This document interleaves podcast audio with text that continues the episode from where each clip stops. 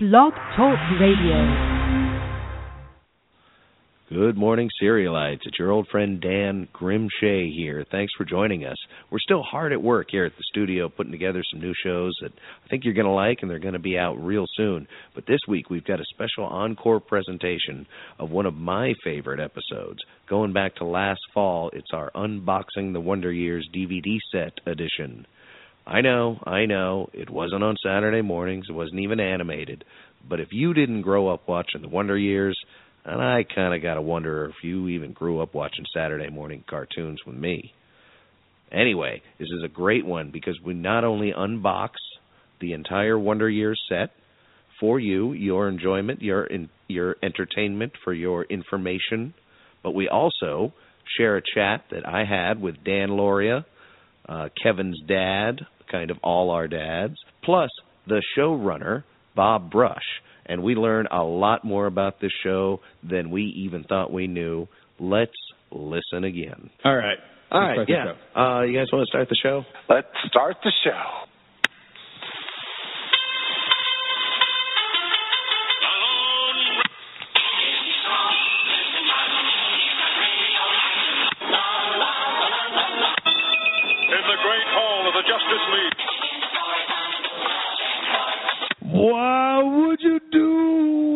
No, no, no, no, no, no, no, no. I don't. I don't know. I That doesn't sound. But we're talking. That doesn't sound exactly like Joe Cocker there, Marquis, but still, it's close enough. I don't want to take the chance. Come we, on. we can't afford that. I love this. We the, can't. We're not going The to. little away with that. twitching of the Joe Uh, Cocker. Yeah, yeah, I know. You were totally channeling Joe Cocker here, right in front of me. I'm very impressed, but but I I don't. I'm afraid. I'm, music rights are uh, they're a tricky thing. Yeah, I They're tricky heard. thing. I heard. You understand? Uh, you know, speaking of Joe Cocker, uh, what would you do if I? No, see, I almost got sucked into it, but.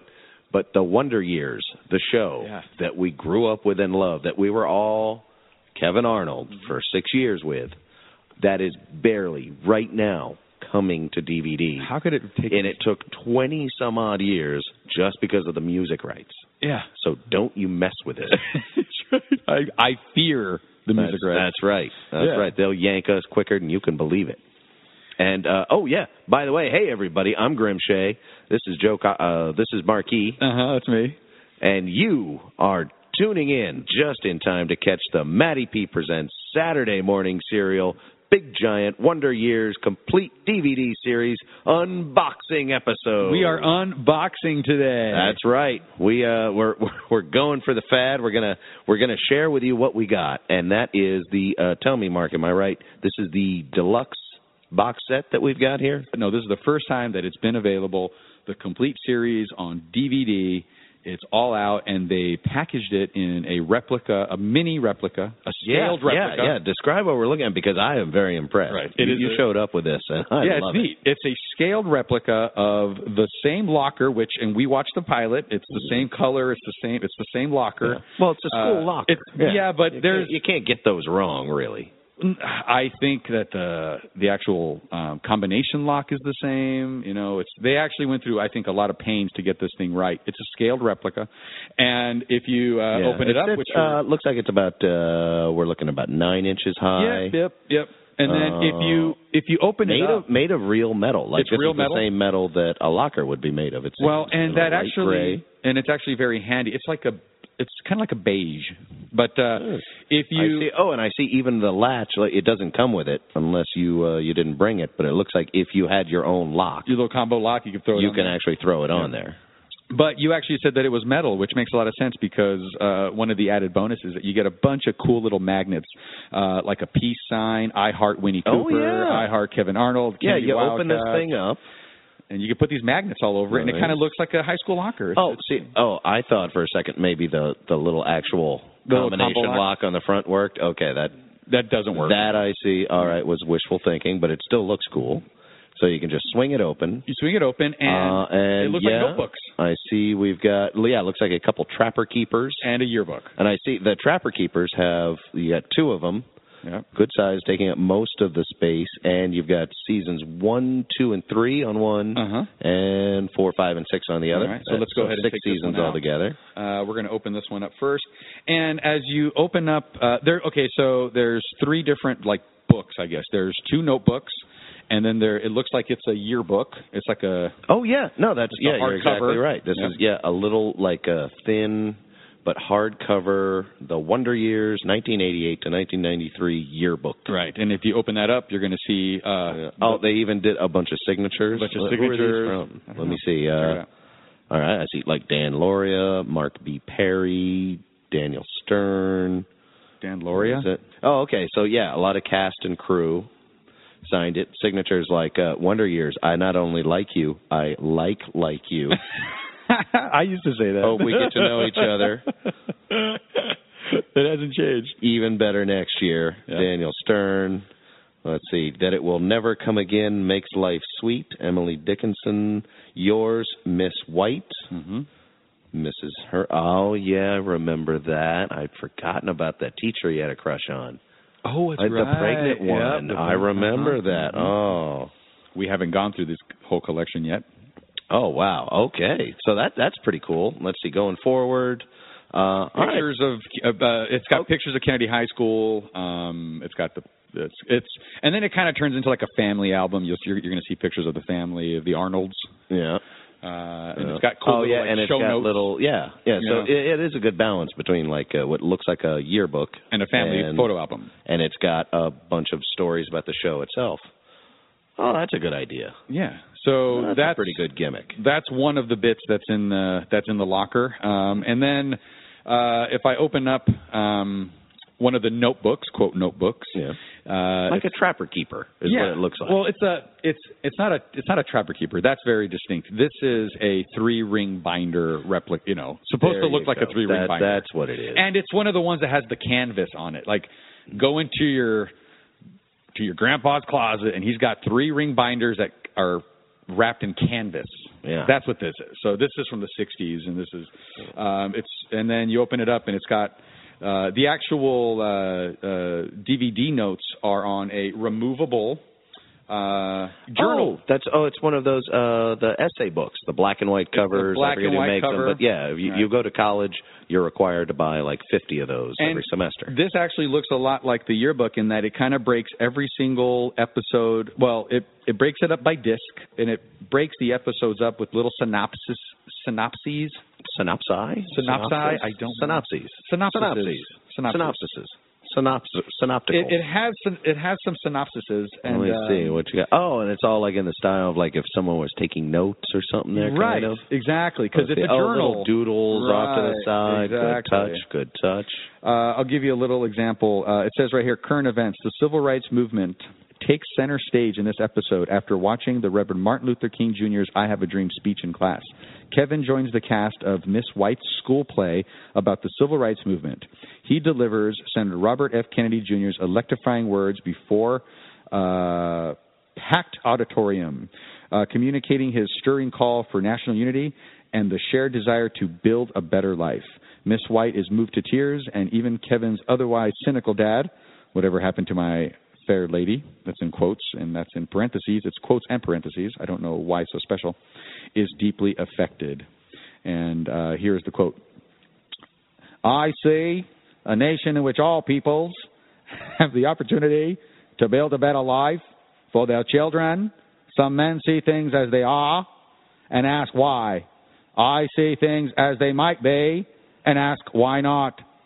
Oh, Robert F. Kennedy. good, good rhetorical device there. Yeah. so that's in here. So yeah, you get to kind of learn some stuff, and you know, um, it kind of brings up a cool little uh, paradigm, I guess, of Mhm. kind of going through this series. Um, I remember watching it when I was a kid, Yeah. and yeah. I remember watching the pilot episode specifically with my dad, and we were the only two people in the living room, and I seriously don't remember watching any other shows with my dad that weren't the Rifleman or some Bonanza or some some shit that he liked. Some some dad show. yeah. you know, this was really the first time that he watched something of of uh, well, something current and modern. You know, and we both watched this pilot episode, and uh, I believed it moved us both equally, but differently. Oh, so like a like a father son bonding thing over the show. Yeah, and it's not like we were talking, you know. Um It's Uh, my- not, like, not my- at all dad- unlike Kevin right. and his dad. well, I know. I took a lot out of that relationship, you know, because my dad was a lot like that. Um, actually, he still is. Uh, I rem- it was very recently. I was talking to my dad, and right before we get off the phone, he goes, "Love you," and I'm like, "Wait, wait, what? What? What? That, that was weird." He's like, "My dad doesn't say that." I mean, I thought he was dying or something. You know? like, so, you know, there's uh, there's this this persona of dad that I have in my mind that is obviously influenced by my you know my actual father um that is just all powerful kind of dominating and fair and loving but quiet you know Yeah. uh And he had to- strong which- silent type Sounds a hell of a lot like yeah, Dan Lauria. Yeah, On the yeah. well, guess what, Marquis? I talked to Dan Lauria You did just not. the other day all about this release. Uh we got into that and we also and I think we even discussed uh the whole generational difference and Uh-huh. watching it as an uh, you know doing it as an adult after living it as a kid Yeah. and why it meant nothing to me then and doesn't it. Oh, okay, I'm wasting everyone's time. Let's just do magic interview machine. Bring me Dan Lauria. Hey, everybody. Thanks for joining us here on the Matty P Radio Happy Hour. We are talking with Dan Lauria, who, if uh, if you've got a heart and a memory, you will remember from Wonder Years as uh, Jack, uh, Kevin Arnold's uh, gruff but lovable father. Uh, Dan Lauria, thank you for joining us. How are you doing today? Oh, thanks for having me, Dan. I appreciate it. Of course, I've got to say, I, uh, as I'm sure almost everyone you talk to every day, I'm a huge Wonder Years fan. Loved that show so much when I was younger. Yeah, it was uh, a special show mainly because of the writing, and uh, it shows you what television could do if they wanted to. You know. Uh, me and my producer last night, um, he brought over the, uh, I think the the ultimate box set, and we started going through it, you know, just to kind of prep for this, watch a few more episodes, which I still go back to Netflix and and go catch them. So nonetheless, I'm glad we've got this box set, but we we ended up Yeah, well, this, it uh, took over 20 years to get it. You know, because they had screwed up the rights to the music. That's the why there was a big delay. So uh, the Time Life really stepped up and got the rights to the music. Even the uh, even our theme song, which was very difficult because we were the only show to have a Beatles theme song. that is that is a heck of a feather in the cap. And I think uh Yeah. you know, I counted aside from just the theme song, I think you had uh you had at least two high dollar uh songs just in the pilot alone during the show, which I was impressed Oh yeah, you were able to use then, Yeah, let alone have- get the rights. Right. I, I'm I'm not sure if this story is true, but from what I heard, somebody contacted Paul McCartney and got him the pilot and uh, with the Beatles song in it, but they did not own uh, the song at that time. They had sold all the rights away, and Paul McCartney actually called the people who owned the rights and said, if you're ever going to let a Beatles song be used, this is the show you should do it. And the people who own the rights said, okay, well, let them have the song, but it can't be your version. And it was Paul McCartney who suggested the singer and everything else. So I always wanted to meet him to find out if that was true. I that that sounds like a good enough reason as any to go meet Paul McCartney.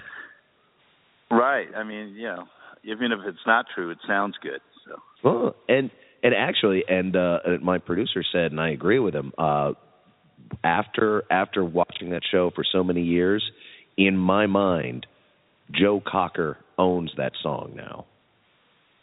I Yeah, I still love hearing Ringo sing it, but I don't get that that that that rush that I feel when I hear Joe Cocker kick into those opening chords. No, that's that's it.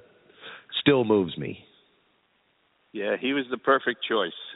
Now, and you say uh, you give a lot of credit to the writing of of the show, and I think you're absolutely right there uh, because it did Yeah. break a lot of molds for television. It was if it was a, a drama or a comedy, and it was done very funny, but done without a studio audience or a laugh track or anything. Right. But a lot of, I think, you a lot of credit does go to the acting. You guys were amazing in that show. You made it look very natural, like it was easy to just regress 20 years. every week. Well, you know. Yeah, Alley Mills and I, we were old theater rats, you know, and we got the kids when they were very young. And you know, the one note we would always give the kids is, "Don't act, don't act, just look at us." And you know, and and they were, they were so talented, the young kids. But it's still the center of it is the writing. I mean, Neal and Carol, um, they created uh, Neal Marlens, Carol Black. They created such realistic situation and character, and um, they actually were there only for the first 18 shows, and then Bob Brush, who even Fred will tell you is the real star of the Wonder Years. He was our head writer for the whole rest of the run, and uh, we never shot a white page. You know, for your audience, that means we never shot the original words written. We Bob was constantly rewriting and making it better and better and better. So. Oh, I'm uh, yeah, I'm glad you brought up uh, Bob Brush because uh, hopefully the scheduling gods permitting, uh, I'm going to get a chance to talk to him a little bit later too about this uh, about this uh, new release, and uh, and I I caught a little bit of the interview you did on the DVD extras, and you had Uh-huh. such wonderful things to say about him.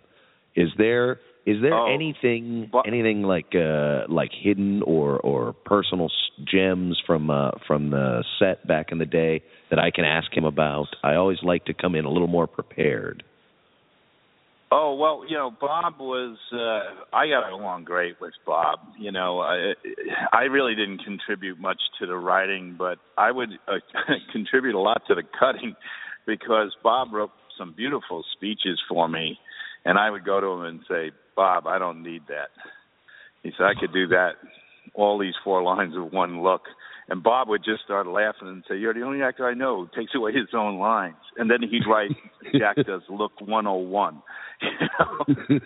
he had one show where Fred came in from school totally, you know, uh, distraught, and he looks at me and and uh he says something about how did it go today, and I said, you know, I had a rough day, blah blah blah, and it turned out to be Fred came in, looked at me, and went, and I went, uh, and he went, uh, and that was it. That was the whole scene. so two us became, and Bob laughed. He he loved that. He said, "Dan, that." He said, "I think that's going to stay." You know, so Bob was uh, very open to ideas. He he didn't like if you changed dialogue, but he loved ideas. Uh, and the only real idea that I contributed to the show, and when we first started, I asked Neal and Carol if we could. I'm a vet, so I uh, asked them if uh, Jack could be a Marine, and naturally he couldn't be a Vietnam vet, so we made him a Korean War vet. And it and it really came to play. Bob used to tell me a couple times, "Thank God we made you a vet. It really helps with these stories, some of these storylines." So that was I my think- only contribution.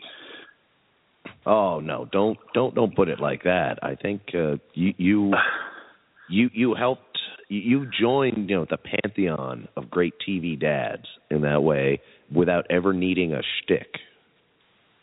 Well, Which- you know, it's kind of interesting about the the TV dad in L.A. They had a one of the papers. They had a, a thing where the people wrote in, "What was your favorite TV dad? The dad you would most likely want?" And I wasn't even on the list. And then the following year, they had the five dads that were most like the dad you had, and I was number one. So nobody wanted me, but everybody had me. you know what? That's a pretty good position in life to be in. Yeah. You know, how well you were kind of in that unique position in that you um you know, the show was about skipping, you know, or going one generation back. So everybody, Mhm. you know, on the show playing their character, the kids kind of just had to go with what they knew about being kids. Uh but you you and Alley had the advantage of of having grown up through that era. Were you able to use that? Did you like channel your own father or how did you get into that that headspace Oh, no, of, no, you know, my- 20 years earlier? Yeah, no, no, I didn't. My my dad was the warmest guy in the world. I, I always amazed when actors talk about their early lives and how hard it was. I, I had the best parents too. I didn't even know we were poor till I got to college.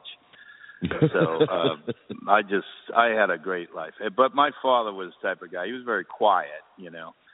but you know, at ball games we'd talk, and he'd talk about World War II, the Depression. So I got a little history lesson, and kind of that comes through in the Wonder Years. You know, the kids in real life would ask us questions about Vietnam because it was always on the TV behind us while we were eating. They, uh, matter of fact, I thought an interesting story was. uh uh, we did a show about uh, the Kennedys, and everybody on the set was talking about where they were when they heard that John F. Kennedy was killed. And Fred asked me what what's going on, and I told him that every generation has a moment they'll never forget. For my parents, it was Pearl Harbor. I said, for my generation, it's uh, John F. Kennedy, and I said, I hope your generation doesn't have a moment like that. And I don't think he understood what we were talking about but when 9/11 happened, Fred called me and said, "Now I know what you guys meant mm. because everybody's going to remember where they were." So there were history lessons like that that we shared with them. That, that's kind of a good point, and I think I think you're yeah. right. We were uh, my producer and I also got to talking about how you know the show took place about 20 years before it was aired, and now it's been mm-hmm. you know, roughly about 20 years later. So if we if one were to go back and reboot it, and if all of us who grew up as at at Fred's age were now you know Daniel Stern, um, right? What what would be that linchpin? You know, I mean, the show had had such great iconic moments then, where like the landing on the moon, uh, the Vietnam War, just right. just so much to draw from. And thinking back 20 years, you know, the early 90s there really was no, uh, with the possible exception, I guess, of the fall of Russia, our generation then really didn't have as much to draw from, which was we didn't realize, especially until 9/11. It was kind of a blessing to live through a quiet time in history. Oh yeah, writers. If you wrote a show about the 90s, um, again, the writers are going to have a little trouble thinking of those iconic moments. Things like steroids in sports would become a theme for a writer, and hmm. how when they were younger, ball players were ball players, not pumped up. You know, it would be things like that. It would not, because uh, unfortunately, and as I'm saying this as a veteran, we don't put the same connotation on the Iraq and Afghanistan war as we did. Uh, you remember Vietnam was protest; people had to get out in the streets, so there was something. Now it's kind of I don't know. Back page news, unfortunately. Yeah. Uh, also, I want to say thank you for your service. I know you were actually over in in uh, Vietnam, and that was that was America kind of coming to to grips with the fact that it it wasn't World War II anymore. We were no longer world saviors. It was right, going right. out and doing yeah, no, a job Marine, that was unpopular. So, yeah. Yeah, and which was in the theme of some of the Wonder Years. Remember the for John Corbett, from uh, Northern Exposure. He was my daughter's uh, boyfriend in the first six episodes, and he was going to Canada because he got drafted. So we have an argument at the dinner table. That was a very popular show. We got a lot of mail uh, from Vietnam vets on that. So. I think I I think I remember seeing, and there were a couple of uh, episodes where the discussion would come up in there, and you would handle. I guess especially credit to Bob Brush for being able to handle it so quickly. But I remember even my mom sometimes while we were watching it say, "Oh yeah, I remember having this discussion with my grandmother." and stuff. So Oh yeah, we know, try to make it as yeah, we try to make it as realistic as possible and Bob deserves a lot of the credit for that. He was always talking to us uh he wrote a great episode about my oldest son's best friend going off to the service and then the following year wrote him about him coming back home and Bob, we would sit there at lunch and coffee, and what was it like coming back, you know? And I said, well, the first thing, nothing ever fit because you were in such great shape, so much thinner. And sure enough, he writes a show where the guy takes off his clothes and talks about how nothing fits. You know, so Bob was just literally one of the best writers I've ever worked with. Oh, smart, smart enough to steal the right memories. Yeah, but to transpose it into a dramatic scene, you know, I meant, you know, the clothes didn't physically fit because I was in shape like I'd never been before in my life. And he has uh, Wayne's best friend take off his clothes. He's sitting there in his underwear in the middle of a baseball field in the middle of the night, and he tells Wayne that nothing fits anymore. So that's that's real writing. that is that you know, all all the Vietnam vets identified right away. That uh, the older I get, the more I appreciate stuff like that from the show. Because, like I said, I was, you know, you know exactly Fred's age. So when I was watching it at that age, it was through the prism of I want to see how Kevin Arnold grows up. I want to see if he gets Winnie. Mm-hmm. I want to see, you know, it was all the kid thing, Yeah. and the fact that it took place in the '60s didn't didn't register so much with me. No, because it was universal. I think the shows that tried to copy it that didn't make it made the one terrible mistake. I remember talking to the writers on Brooklyn Bridge, and they always made the kid who was supposed to be the creator of the show younger, smarter than all, than all the parents and all the adults. Whereas in the Wonder Years, about uh, half the episodes end with the narrator saying, "If I knew then what I know now, I wouldn't have done that." Oh. Yeah, so it made it more universal. It really did. It did give us a, a chance to to grow up and, and learn with him, and that meant a lot. hmm I think it did. It Yes. did to me. And then going back, I, I I started watching the show every now and then on Netflix just to uh as nostalgia, and then I was really struck Mhm. with how it's it's a period piece in the best possible way. Yeah, because it's And it- still relevant. Yeah. Yeah, exactly. Hmm I think. Well, uh well, I I again I want to thank you for being a part of that show. It changed not only TV, but it came out just in time to really influence me.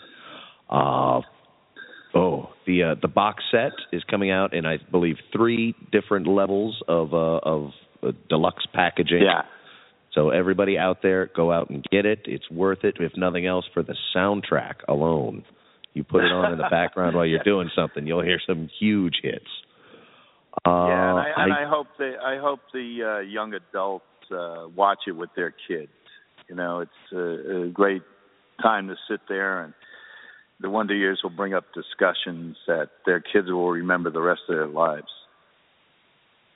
and that's true. That's and this is this is I can vouch for that because I remember ending up in those impromptu discussions between my parents while we were Mhm. watching growing up. The show the show had has it all and it helped it helped make television what it is now because it really hadn't been done before. So th- so my thanks to you, uh Mr. Savage, Bob Brush, everybody involved who's who's and you've all become kind of iconic figures in in our cultural life because Yeah. of your work on it. Yeah, and all the kids are doing great. This crap about you know if you were you're a child star, you're going to have a horrible life. All our kids are doing great. Fred's one of the most sought after four camera directors in television. Uh, Wayne is one of the biggest reality show producers. Uh, Josh Saviano is a big entertainment lawyer in New York. He's the lawyer for shows like Spider Man, and of course, my girl Danica. She has a fourth math book coming out. She's a Oh. genius and gorgeous and a wonderful actress. And why they don't give her a show instead of Lindsay Lohan is beyond me. she might just be too smart to take it. Mhm. Very good. Very good. I didn't think of it that way. That was great. she knows what she's doing. That's yeah. oh, She's a good oh, lady. I'm still, I'm still str- the the I, as as we're as we're having this discussion, I kind of hear Joe Cocker in the back of my mind. You guys made a obviously Oh, a yeah. huge impression in my in my head, which I'll never shake. Uh, Oh, so good. everybody listening, get out there, get this. It's finally available. The first time, all of Wonder Years. If you're thinking I'll just watch it on Netflix, there's a lot that you get with these box sets. The behind the scenes stuff was has been worth every penny to me so far. Right. Thank you, Dan. I appreciate it. Not at all. And if you wanted to uh, plug anything else on the back end, we can probably fit it in at the end of the episode. I, I want you to feel free. You've earned it. Oh no, no, no. I mean, if you if there's anything more you need, don't hesitate to call. You got the number. So I'm very proud of the Wonder Years. I don't, you know, I mean, I, I've done very well, and a lot of it is, and every thing I do, they always write the dad from the Wonder Years. You know, even my new TV show, Steve Byrne is always saying, "My dad is the dad from the Wonder Years." You know, so it's uh, been very beneficial for me, and I'm very proud of it. So. Yeah, it's a it's one hell of an albatross around your neck. Actually, that's pretty good. Yeah, yeah. No actor likes to hang his hat on one hook, but if you had to, one to use pretty fancy hook, pretty elegant. Meanwhile, Mr. Dan Lauria, everybody. Uh, well, you know, Kevin's dad. All right, now uh, where were we here, Marquis? We were uh, we were we were unboxing this here complete series. We've uh, we've taken a look at uh, seasons one, two, and three here in this binder. Let's get that other one out. Uh, oh, okay. This is like another three ring binder. I see. Uh, ooh, this one looks kind of like a like hippie-ish. So it's got like flowers and like uh, like the label's been been colored in by hand. Oh, so this one's a little different, I guess. All right, yeah. He's gone There's a little a duality. hippie. Yeah, a little hippie Times there have in high changed. school. I think is what it represents. You know, assuming that every So season is a year. this would be like from uh, the, the the Wildcat years here, the first one, the middle Yep. school years, and then and then the uh, next one. Uh, I don't know. It gets a little Beatleish in high school. It does, and I think this represents the change of the times. I think um, you know, I think the '60s more than any decade that I never participated in changed so much from the first half to the second half. You know, I mean, has there ever been a a, a, a more broad?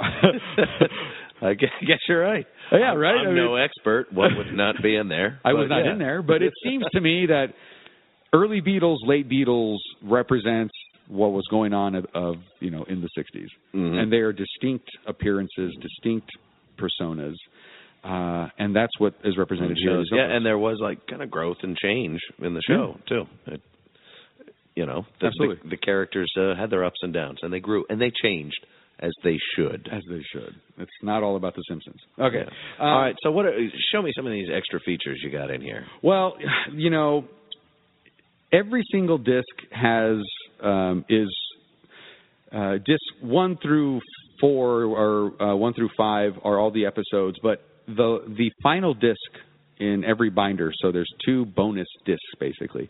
Has, oh, it looks like more than that. It looks like they got two of Oh, them. whoa. Yeah, you got four, four. bonus discs okay, just in this one, I think. You're right.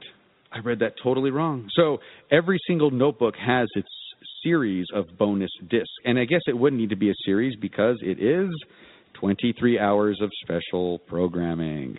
So Yeah. plus That's you know, that'll all- take you most of the way through a 48-hour flu. Yeah, that's, that'll do almost halfway. Will do it. And I actually love when I get into a series, um, Firefly, Jericho, Battlestar Galactica. Yeah, you know, it goes on and on and on. I will watch every single episode, and then I'll watch every episode with the commentary if it's available, and I'll watch all the. You know, I watch shows over and over and over again. Mhm. I like to milk it of all its. Yeah. I, know. I I caught him once on a Jericho binge, just uh, pissing in jars, wearing Kleenex boxes on his feet. I had one of those ham radios for no reason. you know, like yeah. No, it's um so I get really into this bonus content. I really appreciate it. These guys did a fantastic job. We did get to watch the one uh as a little bit of prep work for Dan Lauria. Yeah, yeah, Yeah, we yeah. did. Oh, we- we've checked out a little bit of it. Uh-huh. Like, uh, like we haven't had access to this second folder yet. nope, we We're just cracked it open now. Yeah. Uh, so nothing from the second season yet. Although I have to admit, I did watch the uh, the finale, Mhm. the very last Yeah. episode of season six. I watched that on Netflix, uh, and you know, I wonder if they had to put on different music That's a good because it was on Netflix. You might, oh, you might not know what I mean, but uh, the reason it has taken this long, we we mentioned this, but the reason we had to wait this long was because we were just waiting on on the music rights. I, Uh, I right. say we like like I'm part of the the Star Vista Time family, but no, they it it took them. uh, What did you say? It was like Well- 300 different artists. Don't just name like give me like three or four of them. I know you've got a big list in front of you. Bob Dylan, the Rolling Stones, Jimi Hendrix, Simon and Garfunkel, Smokey Robinson, The Who, Aretha Franklin, Carole King. Okay, okay. I think I've heard of Garfunkel. He's pretty big. So yeah, I Yeah. believe you. These are these are decent stars. Uh, Hendrix is doing well. Rolling Stones. twelfth album coming out. Rolling Stones quit a long time ago. oh boy. Well, you know they shouldn't have made their show so energetic. That's right. Just waiting to break all them bones. Uh, the the the music in that show was so such a part of it. I mean, it, It was. during the late '60s. I mean, all of these songs were recognized as being, you know, anything from the Summer of Love was used again in TV and movies for the next 40 years. Uh, so you know, tend to be some pretty pricey uh, uh, music rights. Well, and you only have the right. I think when they made the show. you have to make a, a very specific deal with them. So yeah. you know, if I'm going to pay Bob Dylan's people to use his song on an episode, I have to pay him for that specific right. So it's going out in this format, and that's what he gets paid for. And every time it goes out in this specific format, he gets a dollar or whatever. But now that it's, you know, syndication is a different beast. Mm-hmm. Netflix is a different beast. And DVD is a different beast. So, again, that's why the only thing that you've seen so far is The Wonder Years season one available on DVD because they went through, they got those music rights, and but they had probably a hundred more songs Yeah, and probably more took seasons. millions of dollars Yeah. and years of work, and they got that one, and so they they just waited to do all the rest of them, and that is Well, and you know it it it does make a difference because uh, another iconic show, but actually is more of a cult following, is Freaks and Geeks, and I like watching Freaks and Geeks, and so that means I bought the complete series, and that means that I watched it with all the commentary and all the stuff.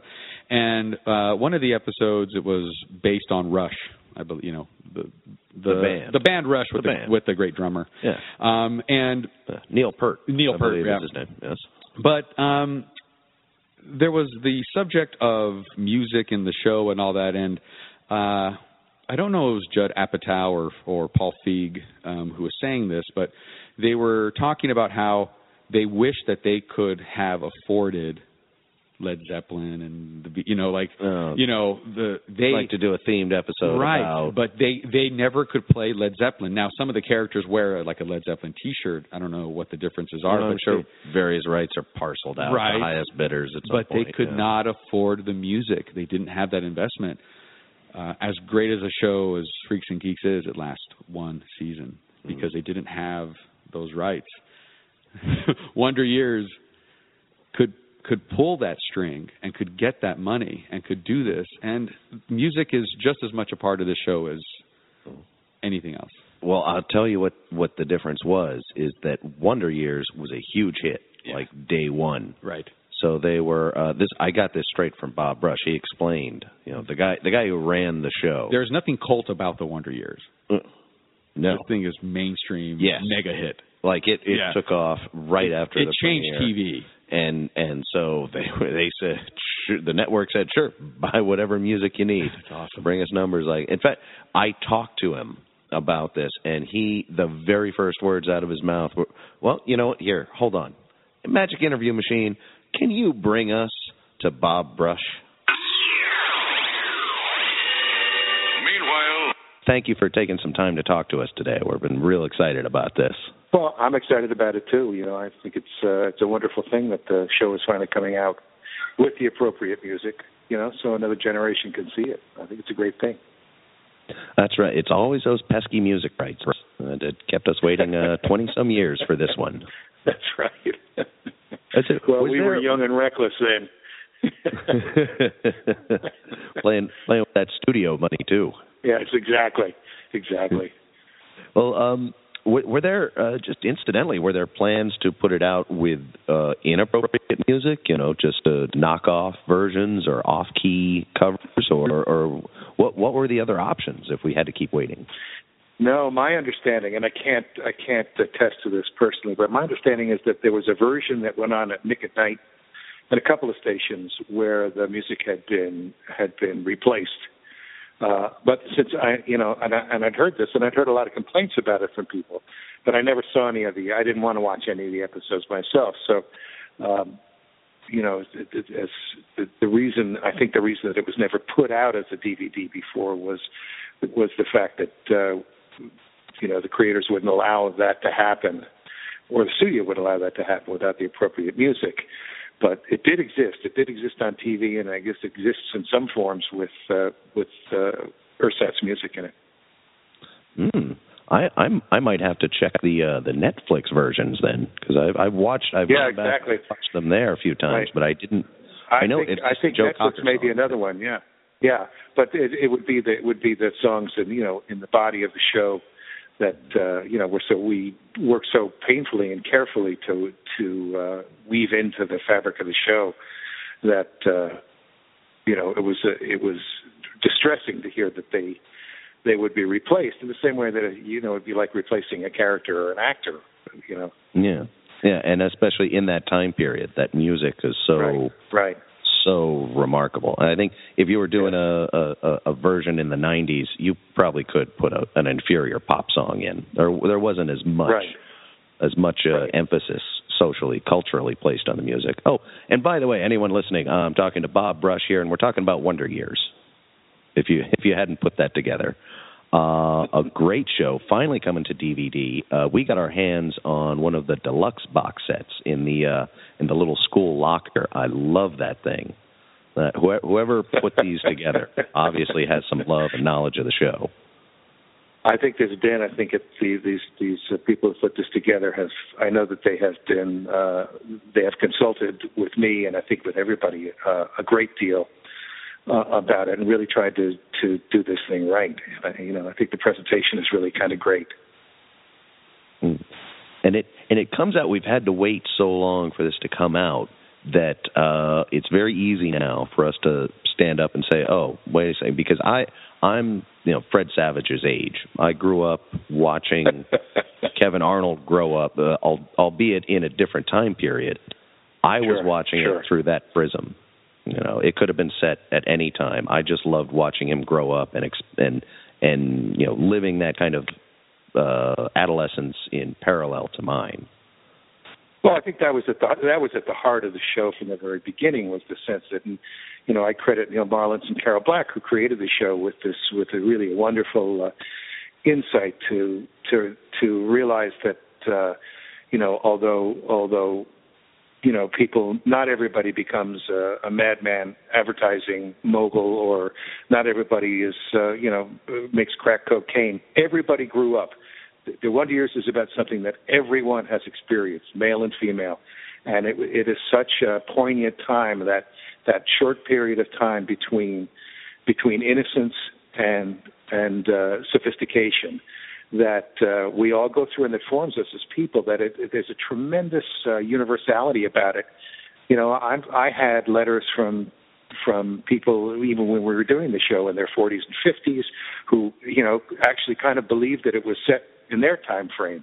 You know, everybody felt you told our you told our story. At least that's what we went for. We were going for that. The idea that whoever you are, we were telling your story in some kind of way uh, and and you did it well. And you um, and here's here's where kind of the behind the scenes stuff gets gets a little muddy, and I think a lot of people aren't aware of this. But as you mentioned, it was created by uh, uh, Neal Marlens and Carol Black, and they and I think they ran through the first uh, season, as I recall, and then through you the first, ended sure, up the first in. right? Yes. How how did Right. that happen? What what what what was the story behind that? Behind you becoming the showrunner? Well, I can only tell you the story from my from my point of view. It really you'd really have to talk to Neal and Carol about their their motivations for leaving the show. But uh, uh, you know, I came on after the first six episodes. I came on as a kind of a co-executive producer, and then found out shortly that they were going to be going. So uh, by uh, you know that then began a quick preparation to take over the show, which was daunting on one hand because it already was a hit show, uh, and it was such a fine show uh, uh, that uh, it was you know it was a lot to live up to. But I you know I had wonderful producers and writers and uh, and staff uh, behind me, and uh, you know hopefully we we uh, we didn't let them down. You know hopefully we kept the show at the quality that uh, it, it began with such promise. Well, I, I think it, and it's we also we also had, of course, the the, the ongoing, the, and in a way it was wonderful, but the ongoing problem of we had a we had a, a, boy in Fred in his wonder years who was 12 when he started the show, but as he grew up and grew older and older, we had to keep trying, we had to keep adjusting the uh, the level of uh, of his character and what the shows were about, so that he didn't uh, seem stuck in at 12. Yeah, the show the show did grow and progress, and I think that's that's why I kept watching Yeah. to the very end. But I and I had never had any idea that you know leadership had, had changed hands behind the scenes. So that's got to be a testament to the fact that you That's- you understood I- I exactly what they were doing and you kept doing it. I take that as a great compliment. Thank you. Uh, good. Uh, speaking of great compliments, we I talked to uh, Dan Lauria uh, just a few days ago about this. Um, who I leading up to the interview, I was afraid was going to be a nightmare. I just pictured trying to interview Jack Arnold over the phone. I'd be lucky to get five words out of the guy. Luckily, I There was totally go. wrong. A charming Traffic, guy. traffic. yeah, exactly. But he he he was a great interview of you know uh Yeah. very had had nothing but great memories and he absolutely gushed over you and your writing. And he said his well, his, only regrets were asking you to cut lines from his character. He said he would write this great stuff, but I said, "No, I don't want to say this. I should just make a noise." Well, Dan was, uh, you know, and let me gush back a little bit about Dan because he was, uh, you know, he was. I I have to say, first of all, that that the the cast, the kids, the families on the Wonder Years, when, as we shot the show, it was it was a uh, a, a fantastically uh, easy and and productive uh, collaboration between everybody. Everybody came to play. You know, there was there were no divas in that cast, and there were it was really. Uh, there was a tremendous sense of community and a, and, a, and a sense of trying to make the best product possible. But Dan was kind of uh, very very much the quarterback on the set, and uh, you know he had a he had a tremendous sense of uh, well he, with his experience he had a tremendous tremendous sense of how to do a show, how to make things work, when to push, when to lay back, uh, you know, and he and he came every day ready to play, and uh, that was a real pleasure. You know, just a real pleasure. Uh, I, I've you know I've never done a show that was so much fun to do. Well, that, that's that's saying a lot because it it comes Yeah. through not just as a fun show. I mean, I guess technically it, it was a sitcom, but it was one of those early shows in the '80s where you would take the writing and the characters seriously enough to let them grow, Right. uh, and it Right. was you know a precursor to what we what we now have is just this great scripted television that has multidimensional characters that grow and change. That was that was really new back then. That was that was great. Did you ever get It was. any It- pushback from the network saying no, keep them in the keep them in the eleventh grade for two seasons? Never. I mean, the Wonder Years. We we had one tremendous advantage, which was the show was an instant hit. Uh, you know, it went on. The first episode went on after the Super Bowl. I think it was 1988, and uh, it won the Emmy that year. So that it was it was already a hit. And uh, when when you have a hit show on TV, the networks and studios tend to lay off. you know, there, Mhm. there's a tendency of what, whatever you're doing, just keep doing it, and you won't hear from us until you're not doing it right. So there was, uh, you know, there was aside from the fact that we, you know, we were continually uh, being spendthrifty about the music. Uh, you know, there was really, uh, there was never, we never had an adjustment as to where we were going or what the characters were or anything like that. And, and again, the cat, you know, Fred Savage, just a brilliant actor. Uh, you know, it's it's so funny because now he's made us, he's making his name as a director, and uh, but his he he had a genius. At 12 years old, he had an ability to grasp, just inherently grasp what was going on and reflect that in his eyes. You know, one of the things about shooting the show is that we always, in any scene that we shot, we always had at least one, sometimes two cameras uh, on just close-ups of Kevin Arnold, of Fred, because so much of what the show was about was happening in his face and in his eyes, and he was uh, such a barometer of the truth that I think that that's what the show, uh, that's what came out of the show. It, it wasn't an entertainment. It was never meant to be really uh, uh, uh, an amusement. It really was trying to tell the truth and touch a chord in people about their lives. And Fred just had that naturally. He was 12 years old. He didn't understand. He was Kevin Arnold. He didn't understand a lot of the greater meanings and motivations of what was going on, but he sure got he got the, the the wind and the tide of the writing and of the scenes. He just instinctively felt it and responded to it, and uh, so that you know we could we could create we could edit an entire show just by checking in on Fred or Kevin, I should say. Did you did you uh did um the narration bits from from from Daniel end up coming uh, after all this? Then was that just kind of like, all right, let's see let's see what the best thing you could say over over Fred's look is, or or Each- was it the other way episode- around? Yeah, that was both. Each episode started with the narrations, with written narrations, and we actually had uh, uh, uh, an actor on stage who read the narrations uh, for timing. But then once the show was shot, because you know, it's a funny, just a funny technical thing about this show is that because it was narrated, there were it, it left options for us to to change things that were going on that from the script to, the, to what ha- actually happened on camera, so that we might start shooting a show with one direction in mind, and then as the actors, the scripts, and made it their own, and the scenes unfolded, we might find that there was a whole nother uh, message or motivation or, or emotion going on, and uh, and and we could we could alter the way we cut the show to tell that story, so that in general, after the show was shot and we went to the editing room, then I would rewrite the, uh, a, a large number of the narrations, usually including the final narration, uh, and and Daniel would record that. Daniel Stern, another uh, just an, another brilliant, brilliant performance. A, a guy who could make anything work. Uh, he was he was magic on the show. It it was it was it was always something and I always I remember as a kid when I was watching the show I always wondered if it was just going to keep going until Daniel Stern replaced Fred Savage. Of course now looking back it, that does seem like a ridiculous idea but Well, uh, but well, I you know, I love the we always the said was the problem. The problem was that Fred's voice was getting lower than Danny Stern's voice. we had we had our actor was getting a deeper voice than his narrator.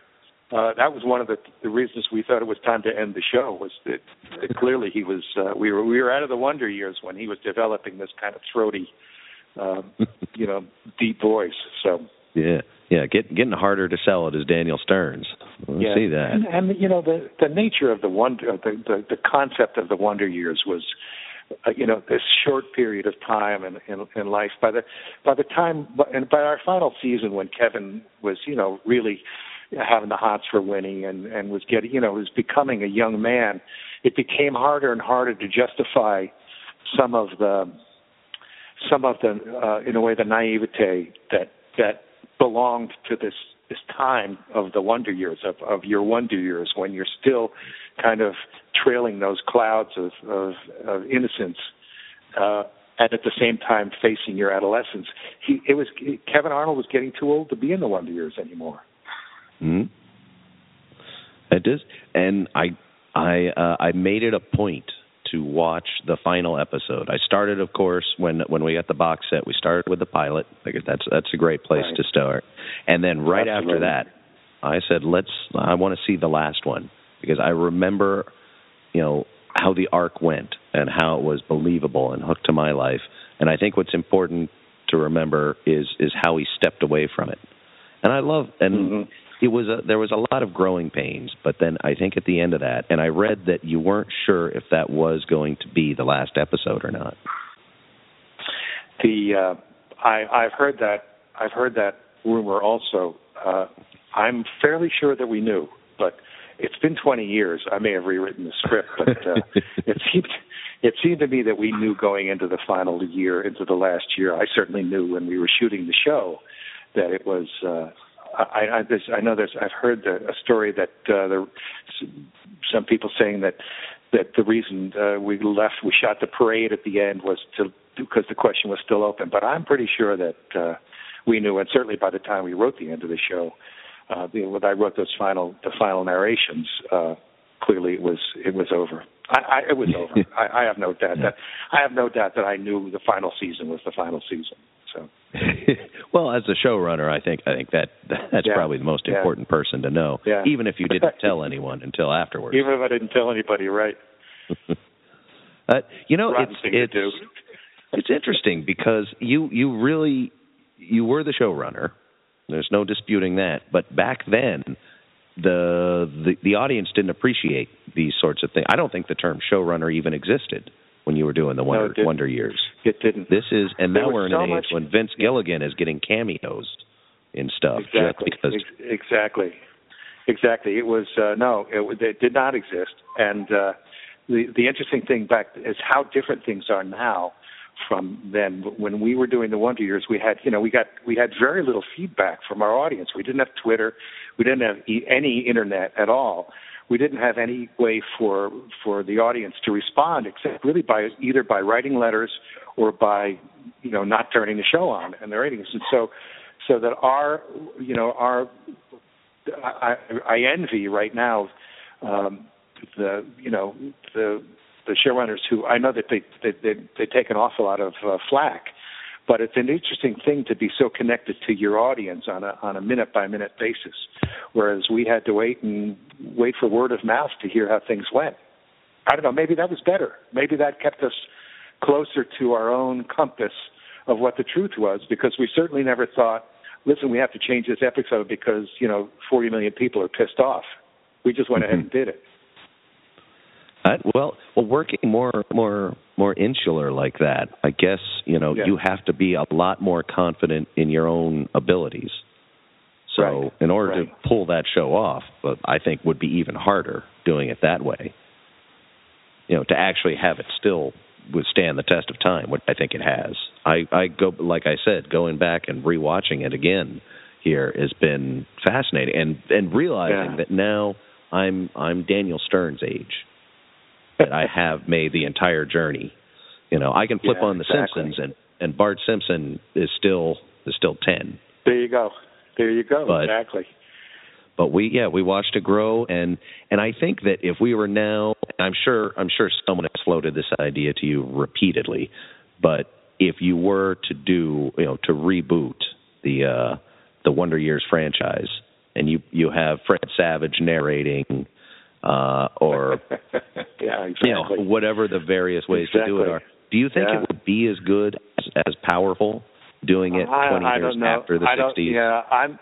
I, I'm not sure that they're. The, I mean, the '60s were such a poignant time and such a, uh, a turbulent uh, time of change and and self-examination for the for the country. Uh, which is not to say that that's not not going on now, but I, I you know I I don't know that you'd I don't know that you'd find the same kind of uh,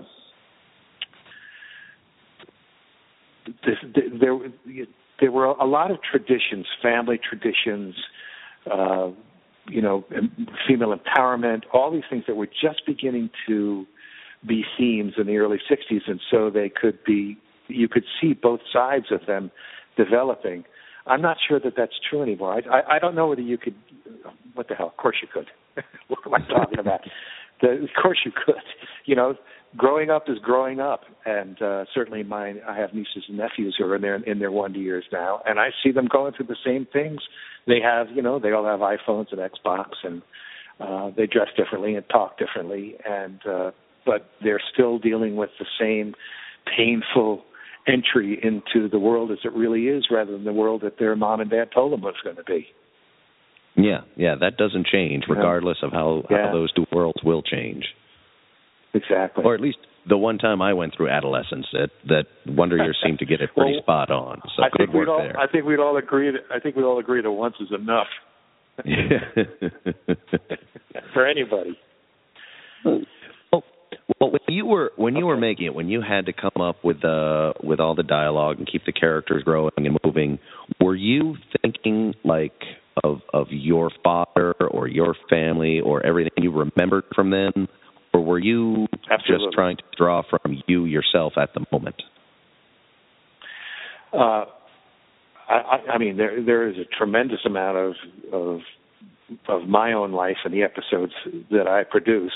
Uh, you know, in that the hundred episodes, uh, I I brought. You know, it, it was writing. It was it was to to be introspective, to be recollective about about one you know your own life, and so a lot of the a lot of the characters and, and, and situations in Wonder Years happened to me. A lot of them happened to to many of the really talented writers that we had. You know, there was a there was a kind of a community feel in uh, because the theme was so was so uh, was so common. The theme of the Wonder Years that everybody had a memory and everybody talked about their memories and everybody wrote about their memories and uh, so that it was. Uh, uh, it is kind of a combined biography, I guess, an autobiography of a of a production staff in a way. oh, see, see, that's good because I think you know I'm assuming that at that time when the '60s were going on, most of you were Kevin's age. So Exactly. you you Exactly. created it through the prism of the growing of, of the adolescent, uh, and then you had to when you went back to do it, you understood the real world so much better that you were able to frame these adult characters so well. Uh, exactly, and to look back and to frame and to frame the story into something that was uh, that that had that had more depth and more resonance than perhaps Kevin himself was aware of at the time. It's only I think it's only on if you if you imagine that the Wonder Years was Kevin Arnold sitting around his living room at halftime during a football game sometime you know 20 years later and reminiscing, but bringing bringing to to this story these stories he told about himself this kind of wisdom, this kind of uh, perspective that looking back gives you on how just how stupid we were when we were 14 or just how just how naive or just how daring or just how um, misled or just how true and how brave and courageous we were at that age. You know, there, there's a lot about the Wonder Years. There's a lot that Kevin remembers about himself, which is the kind of there's a line in uh, there's a line in one of the shows, I think the show about the baseball tryouts, that ends saying that uh, every kid deserves to be a hero. Every kid already is, and you know, I think that there was that sense of. Uh, of, of heroism to get through that awful time of life. You know that that horrible, trying adolescent, you know, hormonal time of life where everything is a mystery and everything that you thought was as a child was true turns out it isn't, and uh, and uh, growing up is tough to do. Yeah, yeah, you can't you can't really forget uh those those formative uh painful years. And and if you can, Yeah. you're very lucky. Exactly, exactly. I understand they're doing experiments with mice now to uh, to uh, to to rid the mice of uh, of unhappy memories. Uh, I don't know. Maybe that's what the Wonder Years did. Maybe No, that was I our would say purpose in life. Uh, that that would be that that would just be uh an exercise for you guys making it. But I enjoyed watching it Right. so much that I know that's not true. Well, uh, thank it you was so not much. a vapid, empty, poor recreation of the '60s, and I wasn't around in the '60s, and I still enjoyed and related with everything I saw on screen. So, Well, I'm thrilled thank you so that. much. You know, and that. I just uh, I hope that uh, you know people will watch it and and and relive that same experience because I feel like it's it's something that deserves to be uh, treasured. So thank you very much, sir. None at all. Thank you for all your work on Okay. it. Uh, uh, really, really appreciate uh, you taking the time to sit down and talk to us uh, because right. it's always fun to reminisce, as I'm sure you understand. Yes, it is. Yes, it is. Thank you very much. Uh, we'll let you go. Um, good luck. Uh, I hope I hope this uh, this release gets a couple more pennies in your pocket, and you can rub it in Vince Gilligan's face. I think I think pennies would be is the appropriate amount, but uh, just to have it out there, just to have it out there is is really what counts. So, thanks again. Well, well, thank you very much. Have a have a good one. Uh, stay creative, and uh, never never forget the entire nation went through puberty with your words, and, and we're all hitting forty now. So oh, I'm watch never gonna, out. I'm never going to sleep again now.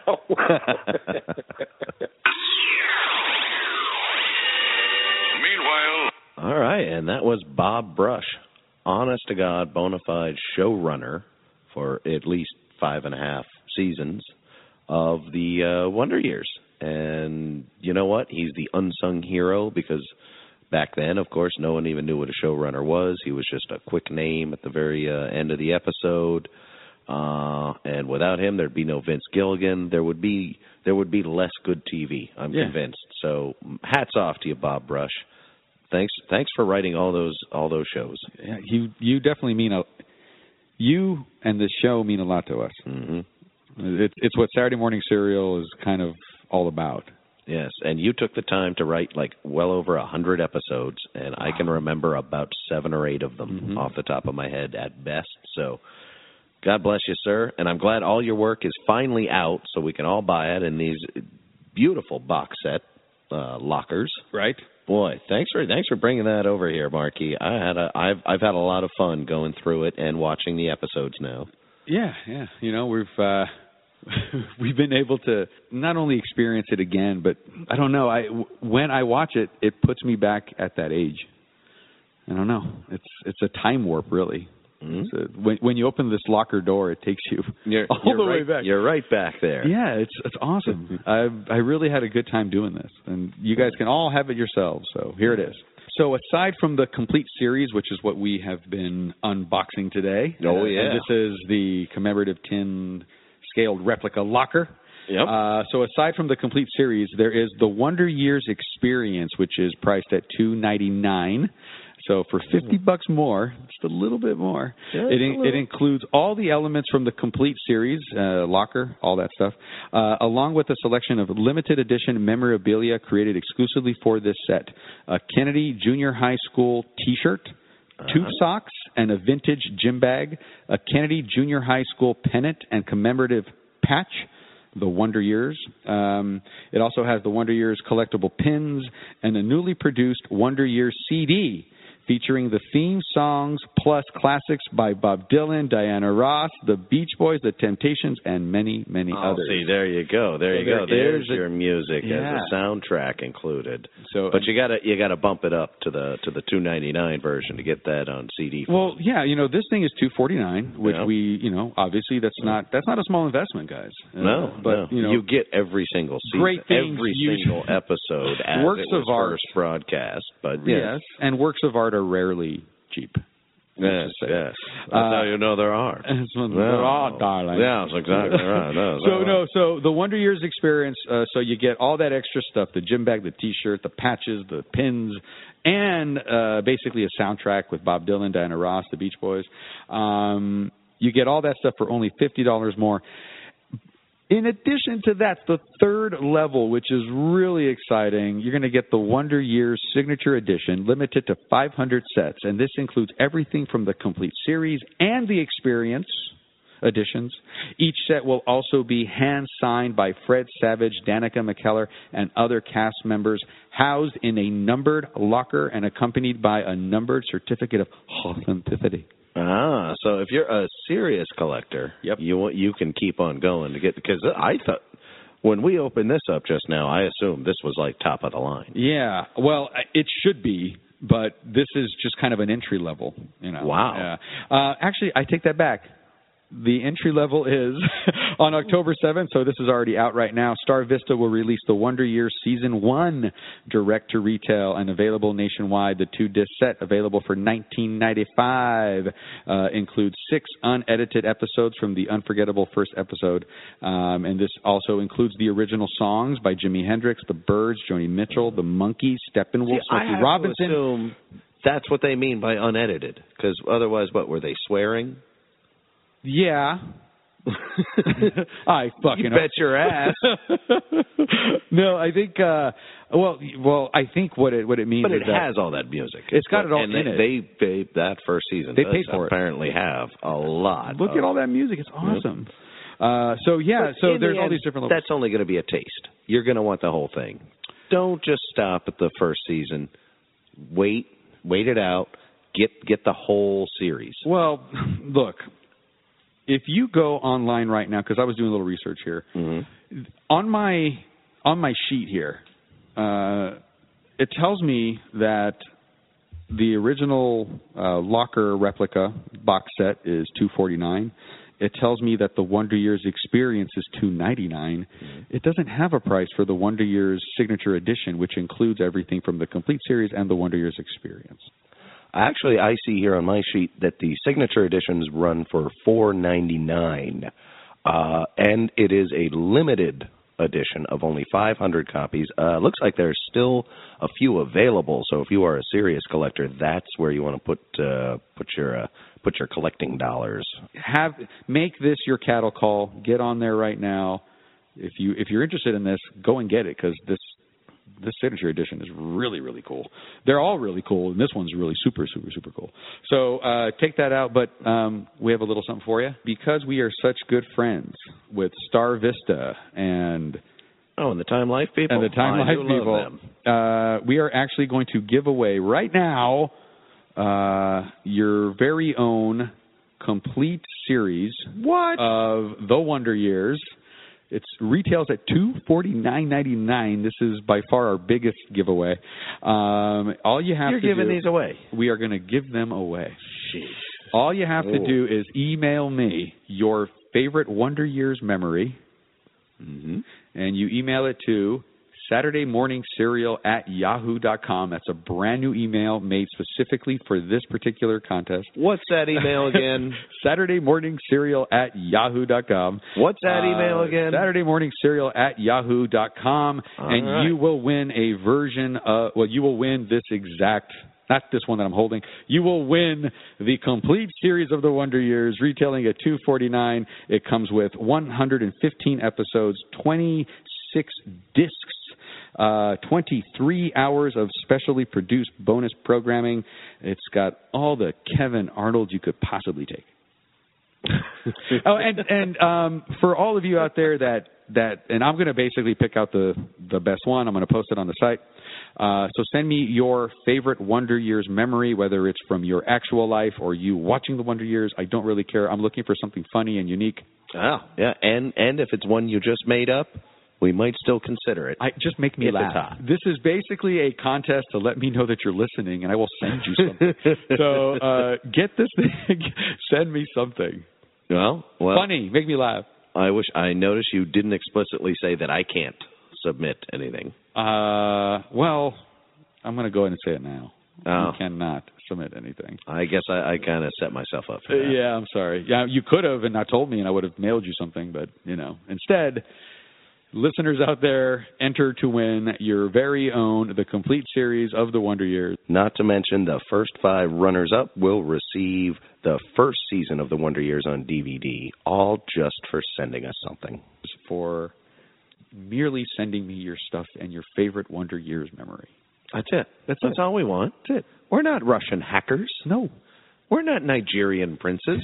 we just we just want to share your Wonder Years memories with you. And remember, we'll probably post something of yours on the site. So there you go. Yes. We'll, we will publish you yes. or post your picture or whatever the hell you want. yes, or or whatever else sounds like a veiled threat. Please do this. Yeah. Enter this contest. okay. Uh, yeah. What else? All right. Well, this is uh, this is probably as as good a place to stop as any because now I want to go watch some of the uh, the bonus content. I didn't see that there were like six if only I'd known then, back at the beginning of this episode, what I know now here at the end of it. Because opening that locker door on the box set of the Wonder Years Complete series from Star Vista and Time Life was just like opening a door to a flood of memories. And though they felt like memories from the 60s, they were actually memories from the late 80s, perhaps early 90s, watching a television portraying what was the. Okay, it gets a little complicated from here, but I'll never forget when I realized on that sunny October afternoon adolescence is a bitch. First step of adulthood, but the last step of childhood. And no matter how cool you get in high school, you're always going to remember the theme to the Smurfs. You'll never be a different person than you were as a kid. Because we're all heroes then, and we believed in heroes. And those of us who decided to keep believing in heroes, well, the box set is out now relive the 80s and the early 90s and the late 60s and the early 70s all together at once. Open that locker door with us. Also, I'm already having some doubts about using this bird song. Ah, shit. What would you do if I sang? Okay, now, now that's enough of Oh, this. come on. Now we know. And knowing is half the battle. Oh, this is enough of this.